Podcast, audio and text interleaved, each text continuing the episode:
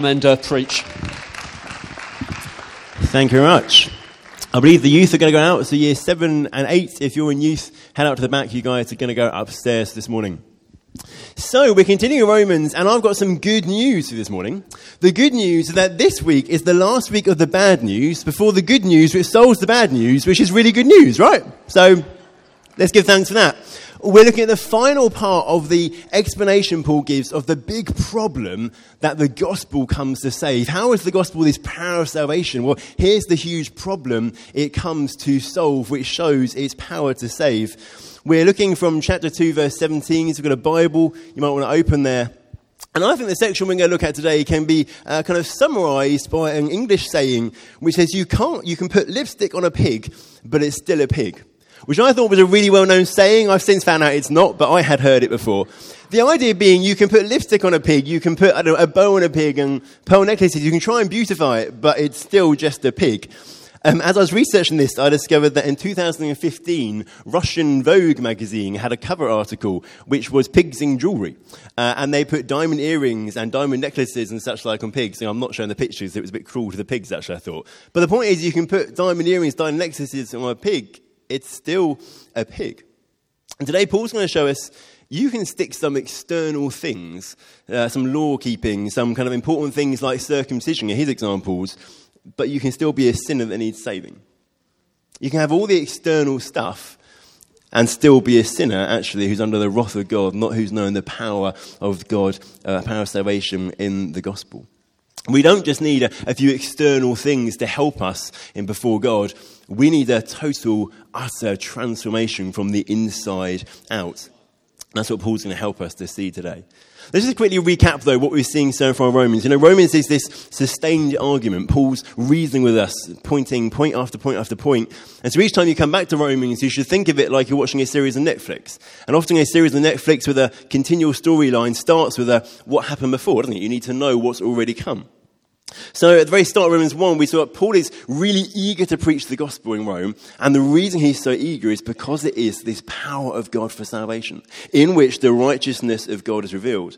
But he knows before he can explain that in a way we will really get it, he needs to tell us the problem that the gospel comes to solve. He needs to tell us about the plight from which we actually need saving. It's a bit like the people he's writing to are sitting in a big room, maybe even like this, and all the lights are on. But actually, they don't realize really they're in darkness. And he goes through step by step, and as he goes through, more and more the lights are going off until they realize they're in utter darkness and they need help. So, the first half of Romans 1, he explains that the gospel is needed because human hearts worship idols, worship created things rather than God, the creator, and that leads us to a life of sin. And you can imagine at that point, half the lights in the room go off. A whole bunch of people, probably the Gentiles, being who people assumed, are plunged into darkness. And there's people on the other side of the room, still in the light, and they're going, Yeah, those people are terrible in the darkness. All that stuff they do, they worship the stuff down here, they don't worship God. But then Paul turns to them and says, You guys who are judging the guys in darkness, you're just as bad because you do the same things. He shows us the gospel is needed by those who judge others and think they aren't guilty of sin because judgment according to works will show that actually they are. And so the second half of the lights goes off. Everyone is plunged into darkness. But then, here's where we get to today. A few people pipe up and they've got torches. And they switch on their torches and they say, okay, Paul, yeah, we're a bit in the darkness. We do some of that stuff occasionally. But as they would say in this text, but we're Jewish. We've got all these privileges from the Old Testament, what God's given to us. And Paul says, no, no, that still doesn't do it. The gospel is needed by those who think external things will save them and protect them from the judgment of God because actually they won't. Even the torches go off. It's utter darkness because we need the light of God to break in. And so the challenge is to us that Paul's going to bring in that last bit as we look at this is a challenge to us of are we relying on external things to save us and to protect us from the wrath of God? Are we just like a pig with lipstick, which actually is still a pig, or have our hearts been transformed from the inside out? Does our hearts and do our lives show the evidence that our hearts are being transformed by God? Have we truly experienced the power of the gospel in our own lives? There's a challenge for us, but there's also a challenge as we think about mission in this year of mission, which is are we believing that our friends and our family and our colleagues and our neighbours really need this? Or are we thinking actually they'll be okay, they've got some external stuff, they'll kind of scrape through? Or do we realise what every human heart needs is to be transformed by God. That they need to experience the power of the gospel, and that therefore what we're doing in mission is to tell them about the offer of God to transform their heart. So let's dive into uh, chapter 2, verse 17 onwards. First of all, we got this immediate context, what um, Adid showed us last week, where the guys who are looking down on the people mentioned in chapter 1 are told, actually, you're just as much a sinner. You might be judging other people. You might think, I never do this stuff. But Paul says, actually, you do. There's a day every person will stand before Jesus, will be judged by him according to what they've done. And at that time, he says, you will be found wanting. And you can imagine that some of the Jewish people in Rome to whom he's writing would pipe up that point and say, but, but Paul, we're good Jews. We've, we've got the law. We're okay. That'll protect us. You know, we rely on that. That's kind of a shield around us. We'll be fine, Paul. Or we might say, but Paul, we're, you know, we're mainly good people. We good to do good stuff. We're, we're good Christians. We go to church and we pray and we go to Connect Group and we serve on a team. That'll protect us. We'll be fine. We'll be fine. But Paul doesn't seem to think so. Let's see what he says from verse 17.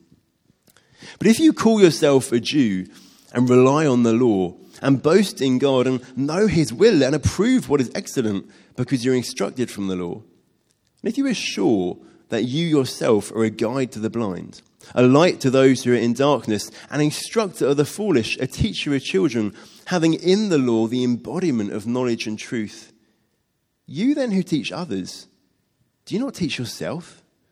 While you preach against stealing, do you steal? You who say that one must not commit adultery, do you commit adultery? You who abhor idols, do you rob temples? You who boast in the law, dishonor God by breaking the law. For as it is written, the name of God is blasphemed among the Gentiles because of you. He's addressing these guys who think that because they've got the law, they've got what God has said in the Old Testament, they are protected that this wrath of God might come, but they're kind of shielded. They'll be saved and protected by that. And he lists all the things they might put as on their account as the things that will protect them. We're Jews. We've got the law. We boast in God. We know what God wants. We know and approve of his will. And it's all because they've got the law. And not only they got it, they say, but also we use it rightly. We tell other people what to do. We teach it. We're a guide to the blind. We're light in the darkness. We instruct foolish people. We teach children. They're saying, Paul, Paul, we're fine. We've got the law. We're safe. The wrath's not coming for us. And Paul kind of builds them up with all these things they might say about themselves just to utterly tear it apart, to utterly pull them down. He turns to them, he says, You teach others, but do you teach yourself? He starts alluding to the Ten Commandments. You know, you teach against stealing, but do you steal? Against idolatry, um, adultery, but do you commit adultery? You tell people not to worship idols, but are you stealing and worshipping idols? And he gets to the point in verse 23 where he makes this final statement. In the NIV, it's translated as a question, but it's better read, I feel, as a statement. He says, You boast in the law, you who boast in the law, dishonor God by breaking the law. They've got the law, and they're boasting it, they rely on it, they teach it, but they don't actually keep it. They don't actually do what it says. And he quotes in the Old Testament to support this. He quotes from Isaiah 52, and it's a passage where God's talking about the Gentiles who've come and invaded uh, the nation of Israel, invaded God's people, and about the fact that the Gentiles are blaspheming or dishonoring God's name. But here, he's applying it to the Jews. This is kind of really offensive to them. He's saying they're just as bad as the Gentiles in the Old Testament, actually, who were dishonoring God's name. They've put lipstick on the pig, but it's still a pig. They said, We've got the law, but they haven't kept the law. Nothing has actually changed inside. Their status as Jews, those who have the law, cannot and will not and does not save them from the wrath of God that Paul has been talking about. And it's the same for us. We might label ourselves, call ourselves a Christian, but that can't save us if all it means is that we go to church, or we serve on the coffee team, or we go to Connect Group and we read the Bible and we pray if it's just surface level, that won't do any good when we stand before the judgment seat of Christ. The question is, where's your heart? Does your heart love Jesus? Does your heart hate sin, hate rebellion against him? Does it love worshipping him and long to live his way? They say, Paul will be fine, we got the law. He says, no, no, but you're not keeping the law. It's all just surface stuff. You're like pigs who put lipstick on. And they move on to another claim to protection. Paul moves on to talk about circumcision. In Paul's day, circumcision was one of, if not the key markers of being a Jewish person and being a part of the people of God.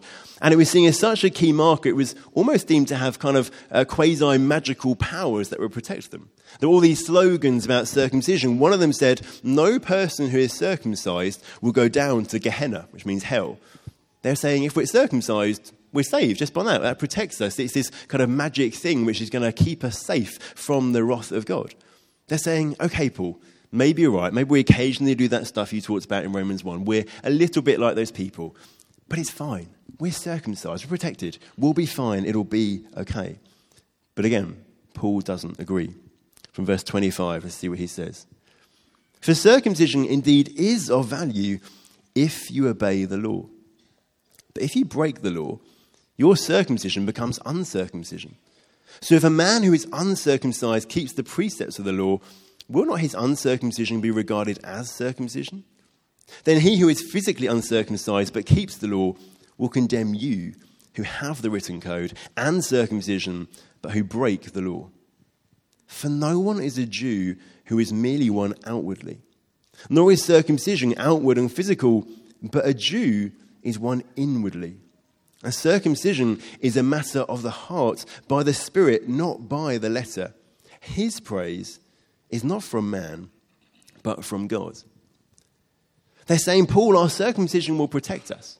And Paul says, Well, I don't deny it. There's some value, there's some importance in circumcision. That's kind of pretty clear if you read the Old Testament. It'd be hard not to admit that. But he knew that circumcision was always meant to be the outward sign of an inward reality. As John Stott on this passage, he talks about, he says, it's not a sign of obedience, it's about a commitment to obedience. He says circumcision is of value. He's kind of saying, well, you're right in a sense, but then adds a condition. It's of value if you obey the law. And notice it's obey, not just know. He's just told them the important thing is keeping the law, not just having the law. But if you break the law, your circumcision becomes uncircumcision what it represents isn't there, and so all its value is lost. It's rendered void if obedience isn't there. It's a bit like um, if you get a painting. Imagine you owned a painting by a very famous artist, and it's worth a huge amount of money.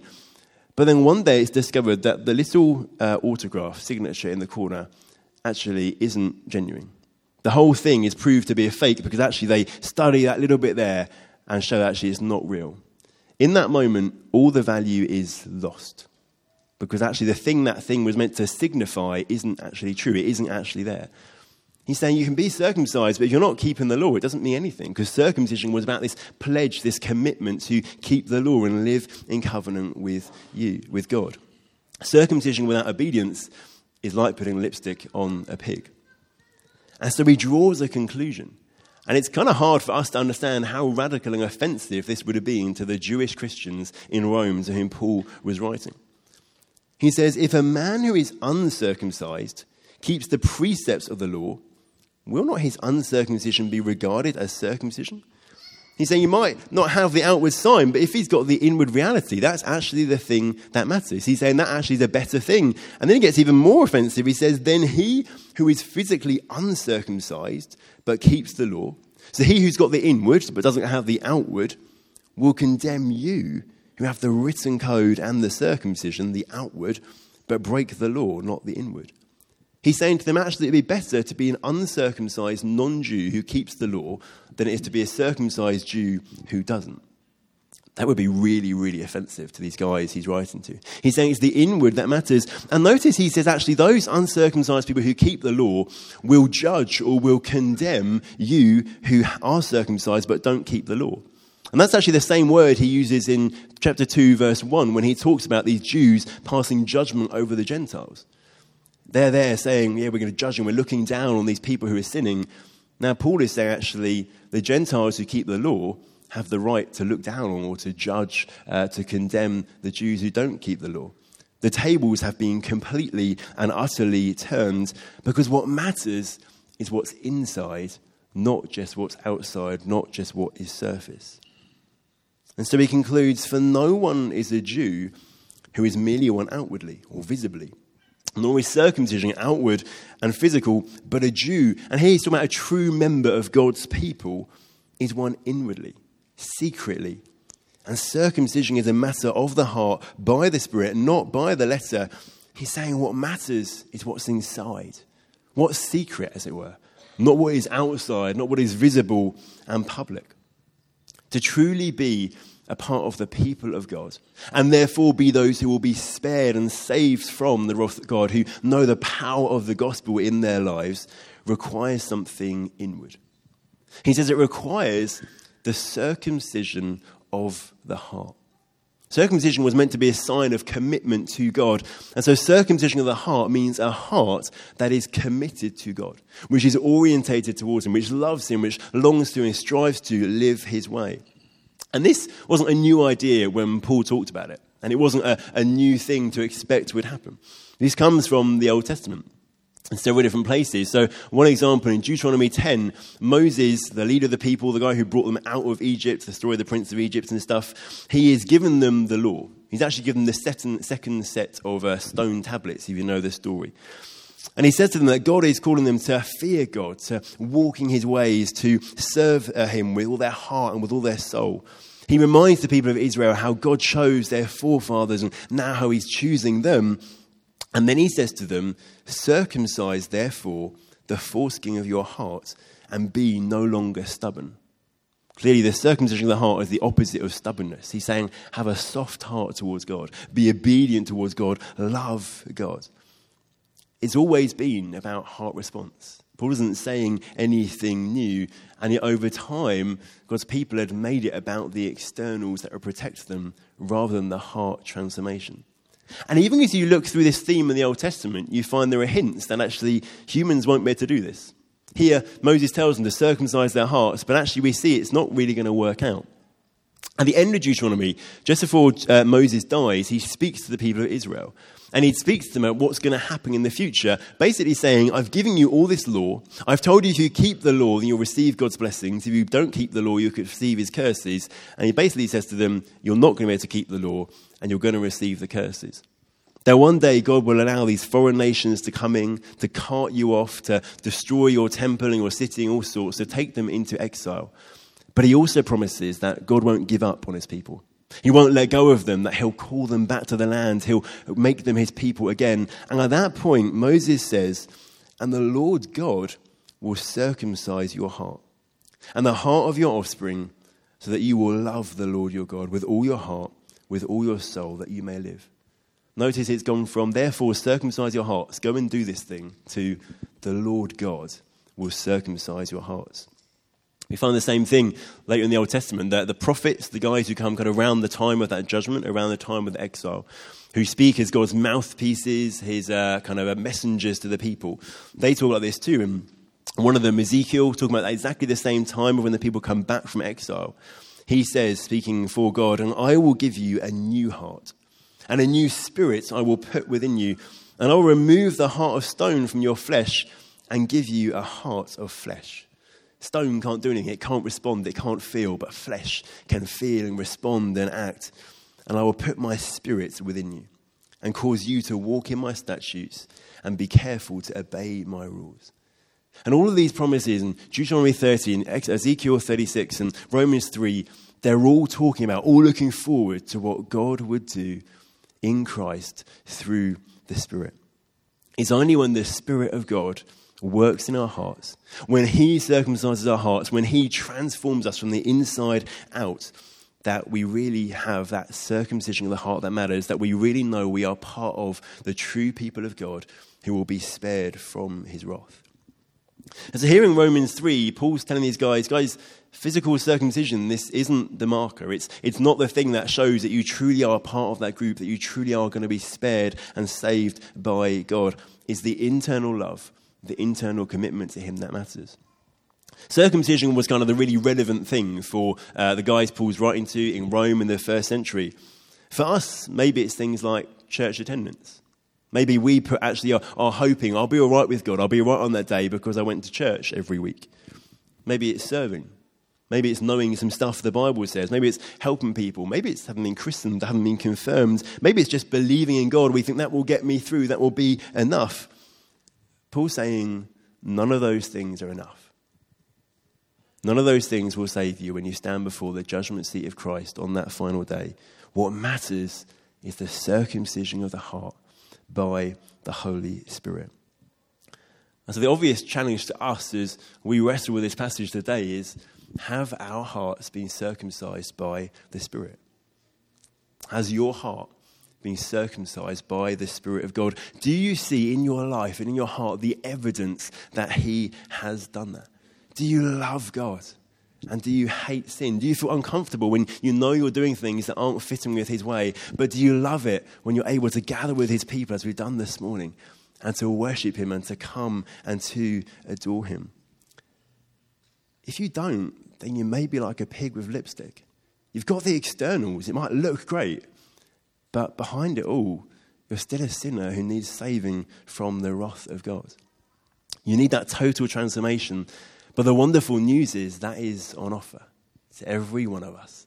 The promise of Jesus is that as we reach out to Him, as we trust in His promise and ask Him to do that in us, He will rush in and He will do that and He will transform us.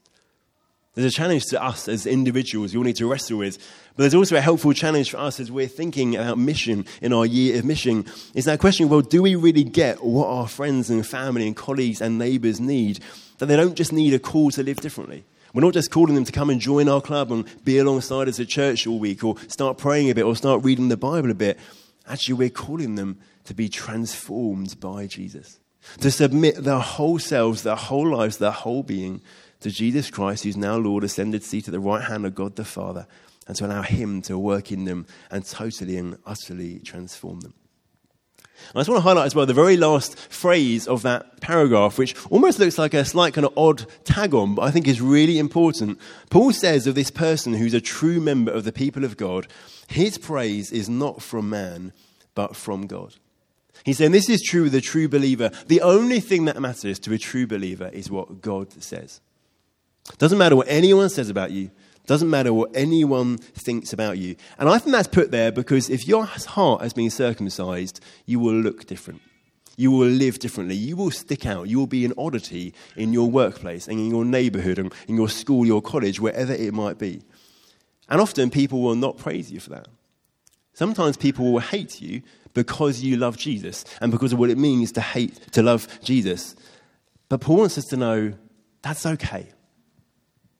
If you are faithfully following Jesus and people hate you for it, that's okay. Because all that matters is what God thinks of you. And in those times, we've got to remember the voice that matters is God's voice, not the voices I might be hearing around us. And actually, sometimes God then uses our distinctiveness and even the fact that sometimes the hatred of others doesn't affect us, God uses that to draw people to Himself to make people think, what is going on? There's something real, there's something in the heart that has happened here. So Paul knows that the Jews in Rome are kind of relying on these things. They're saying, Paul, we're going to be fine because we've got the law, we've got circumcision. And he's saying, it's not going to be good enough. It's not going to do the job. The externals can't do it. He also knows that he's just said some pretty offensive stuff for them. He's basically said they're like pigs in lipstick and that they're not going to like that. And so, in the beginning of the next chapter, the first eight verses of chapter 3, he gives uh, kind of two sets of objections that people might bring against what he's just said. And just because of time, we're not going to look at them in detail today, but let me quickly zip you through them and you can read them later in the week yourself. The first one are a set of objections based on the Old Testament and the covenant, the agreement that God had made with the people. They're basically saying, surely the Old Testament says there's some advantage to being Jewish. They're saying, Paul, you can't get rid of all of this. There's got to be some benefit to us of the fact we've got the Old Testament, we've got this covenant with God.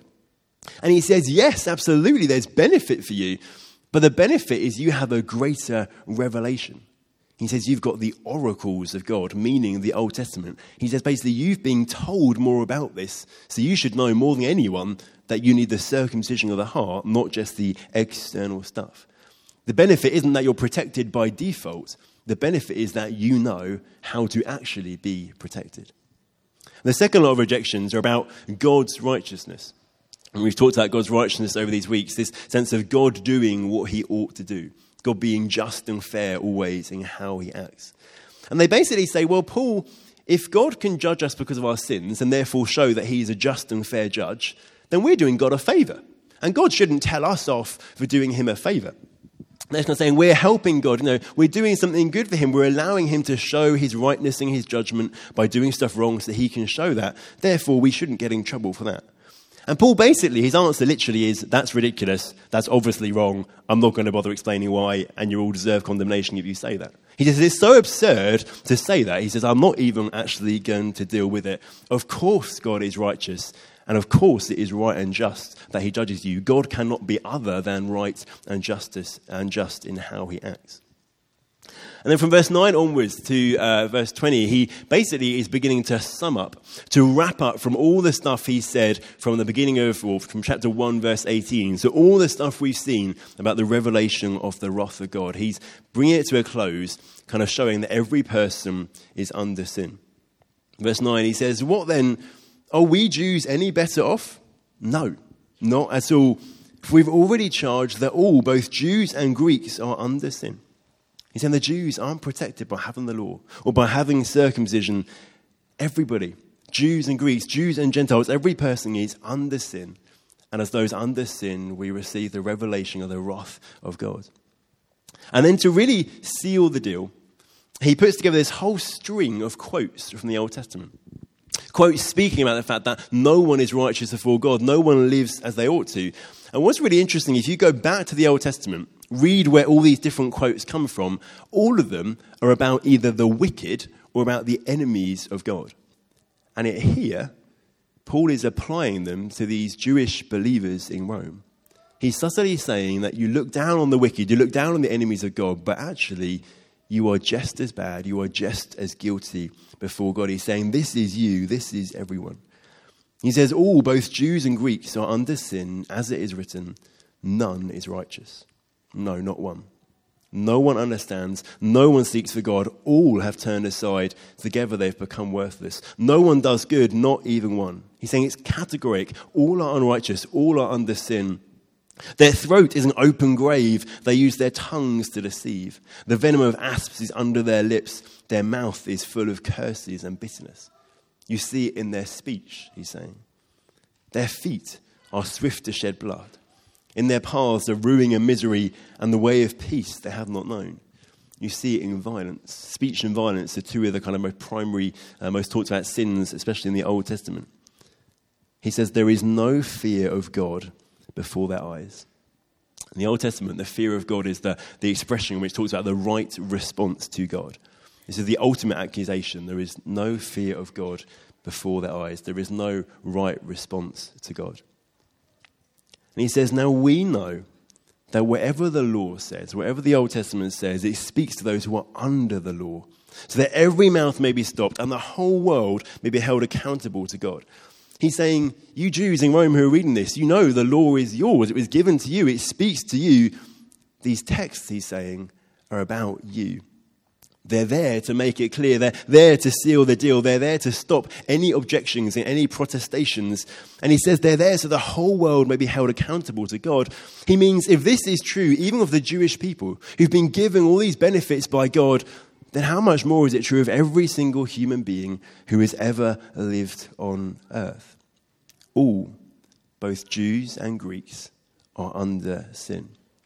And the very final nail in the coffin that he puts in before he gets to the good news. End of this argument that's been like two and a half chapters, it's 64 verses or something, about the revelation of God's wrath. That final light going off so everyone is plunged into darkness.